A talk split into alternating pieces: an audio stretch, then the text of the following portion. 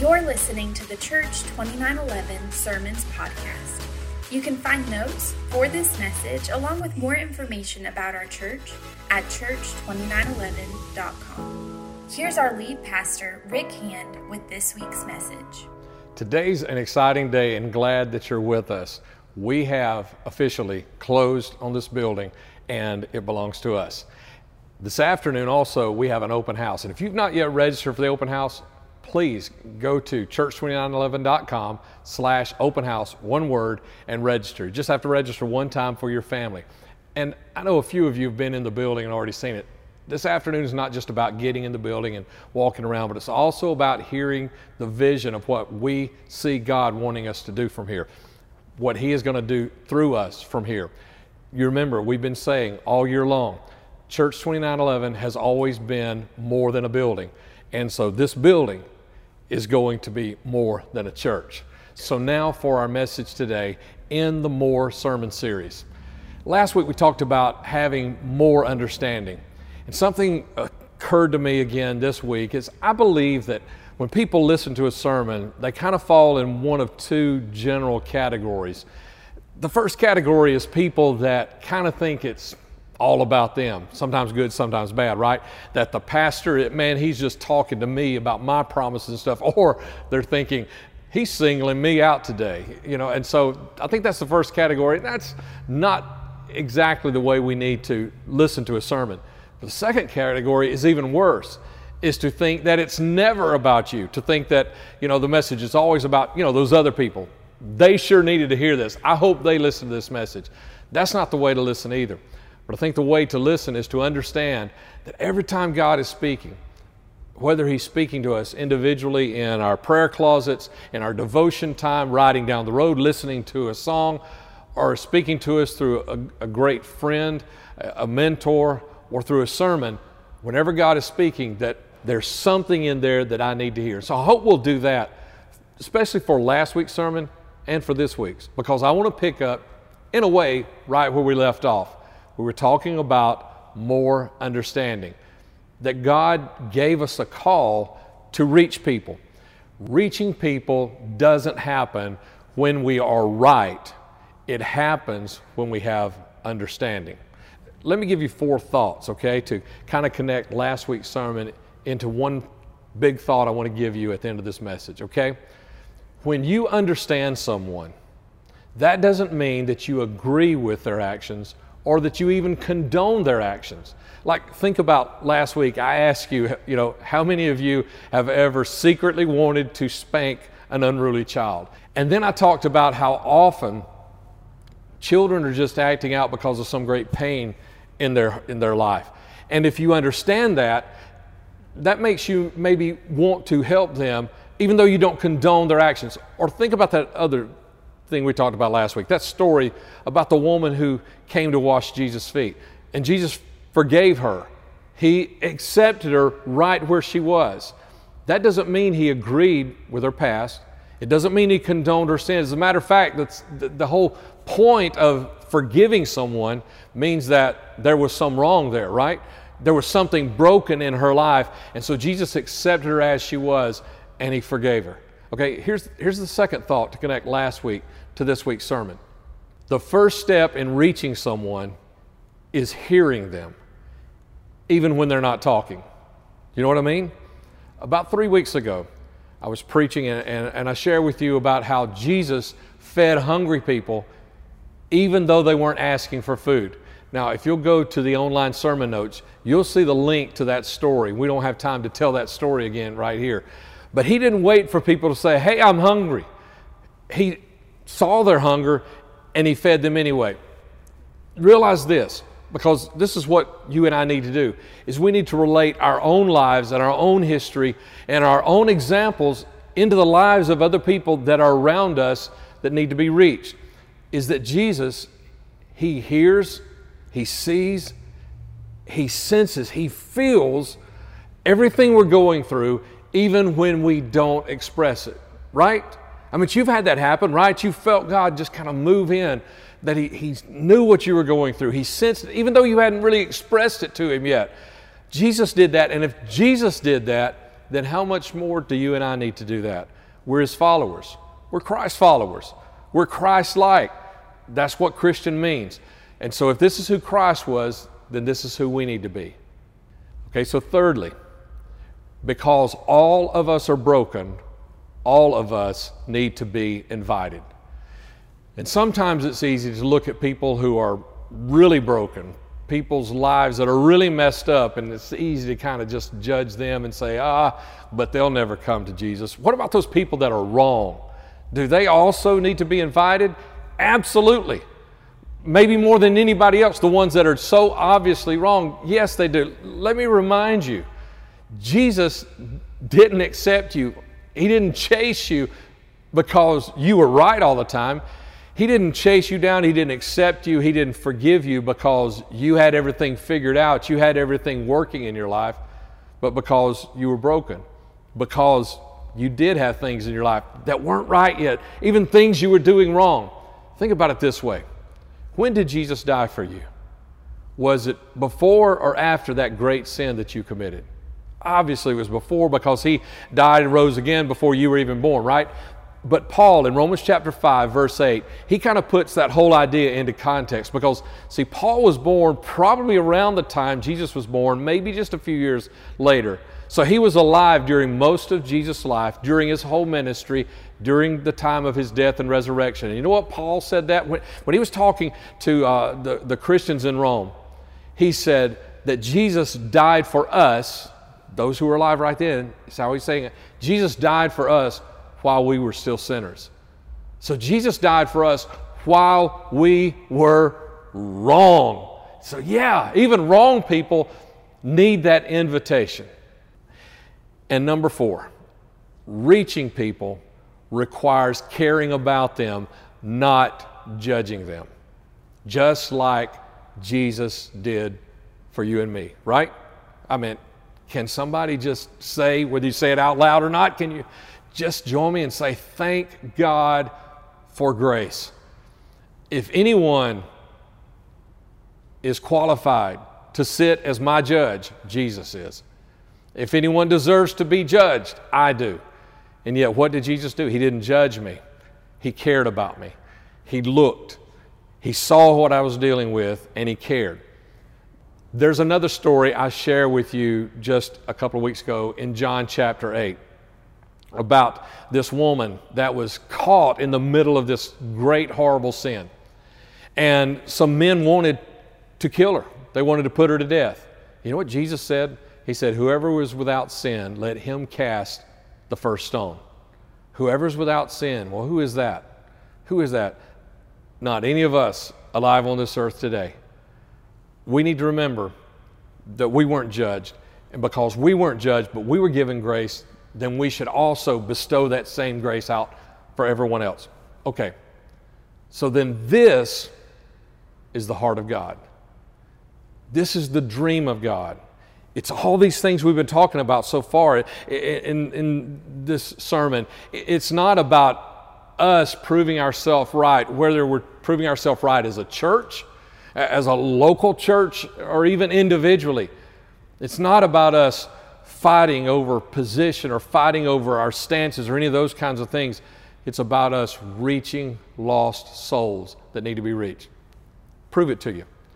Have you ever heard of the gifts of the Spirit? Now, you probably have. If, if you've listened to us preach, you've heard of some time in there, right? In 1 Corinthians chapter 14, read this. I dare you. If you read that chapter, you read there about power that God wants to put in our lives, these gifts of the Spirit. And when you read them, what I see in 1 Corinthians chapter 14 is that God gives us those gifts not for our own benefit, not so that so that my life can just be better, but so that everyone can be encouraged, so that other believers are encouraged, but also so everyone can come closer to Jesus, including those that don't even know him yet. This is God's plan. That even with the gifts, the gifts are for us to be able to reach someone that has not yet been reached, to care for someone that has not received, that to, to, to give that invitation to someone that has not received it yet. We all have these gifts. but what are we doing with them? I mean, especially right now, during this shutdown, time of restrictions, safer at home, whatever you're calling it. What are we doing with those gifts right now? Because, you know, it could be a really dangerous time for us in our gifts. Let me explain what I mean. Have you ever been around a 10 year old? And I'll just go ahead and say it. I'm a, I'm a guy, so I'll just go ahead and say it about us guys. You ever been around a 10 year old boy who had absolutely nothing to do? He had nothing to do that day or something. You ever been around a 10 year old boy like that? I mean, he's not just bored, he is absolutely irritating because he has nothing to do. And he's going to drive you crazy, right? Because he has nothing to do. You and I were like that. I'm not a 10 year old boy anymore, but if I don't have something to do, if I don't have an outlet for my passions, if I don't have an outlet for my gifts and my talents, and we've all got them. You've got gifts, you've got talents, and you've got spiritual gifts. You have physical abilities, but you also have spiritual gifts that are available to you. Well, we're kind of learning right now what happens when we don't have that outlet, right? We get depressed. A lot of depression happening right now.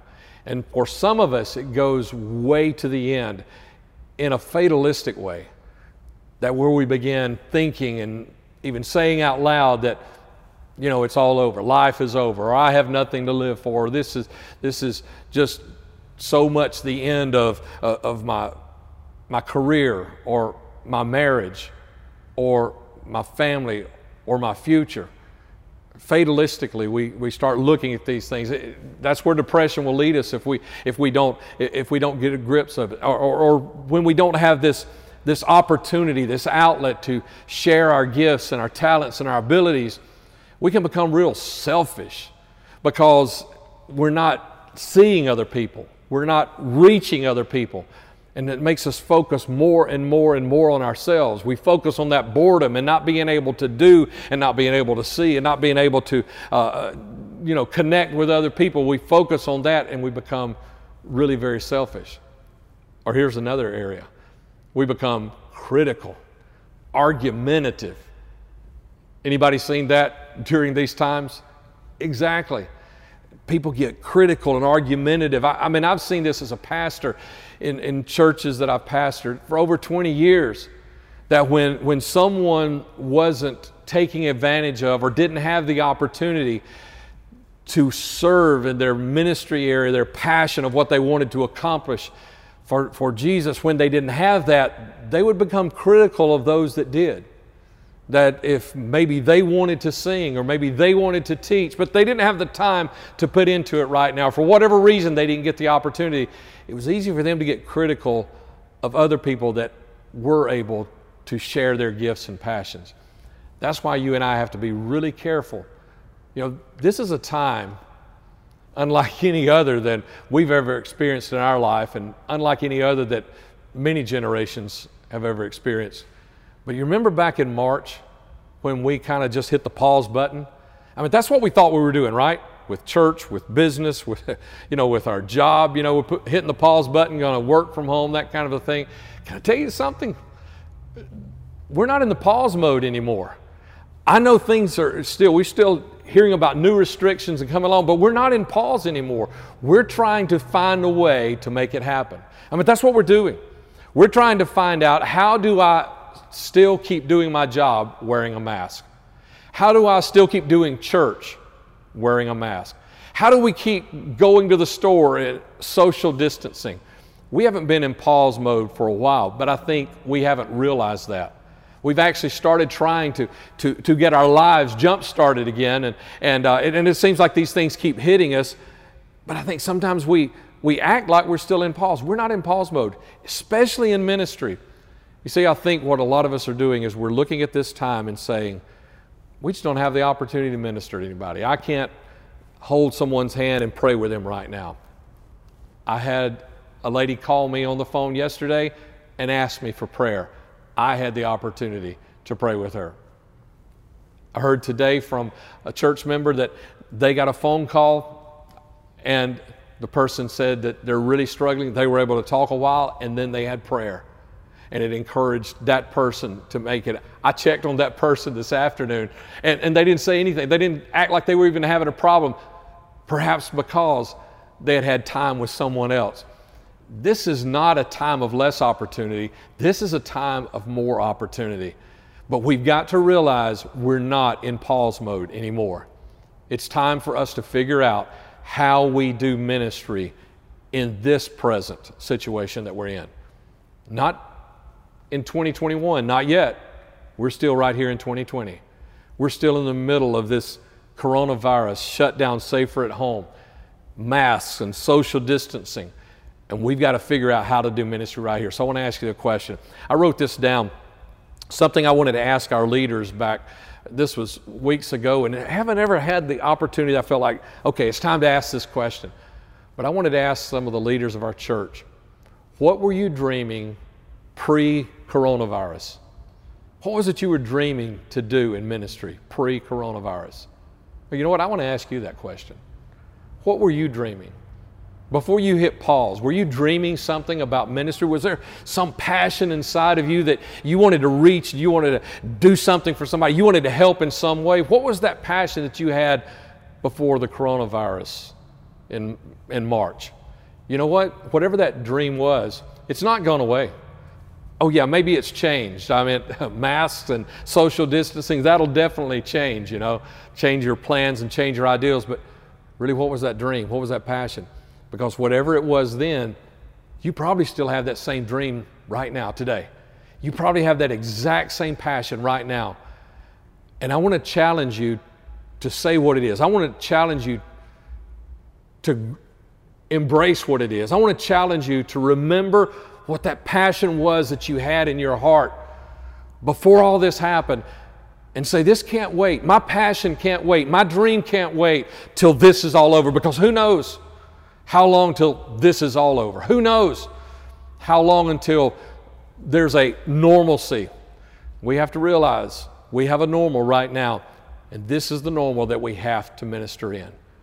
So embrace that again. Dream it again. And I really want to, I really want to know.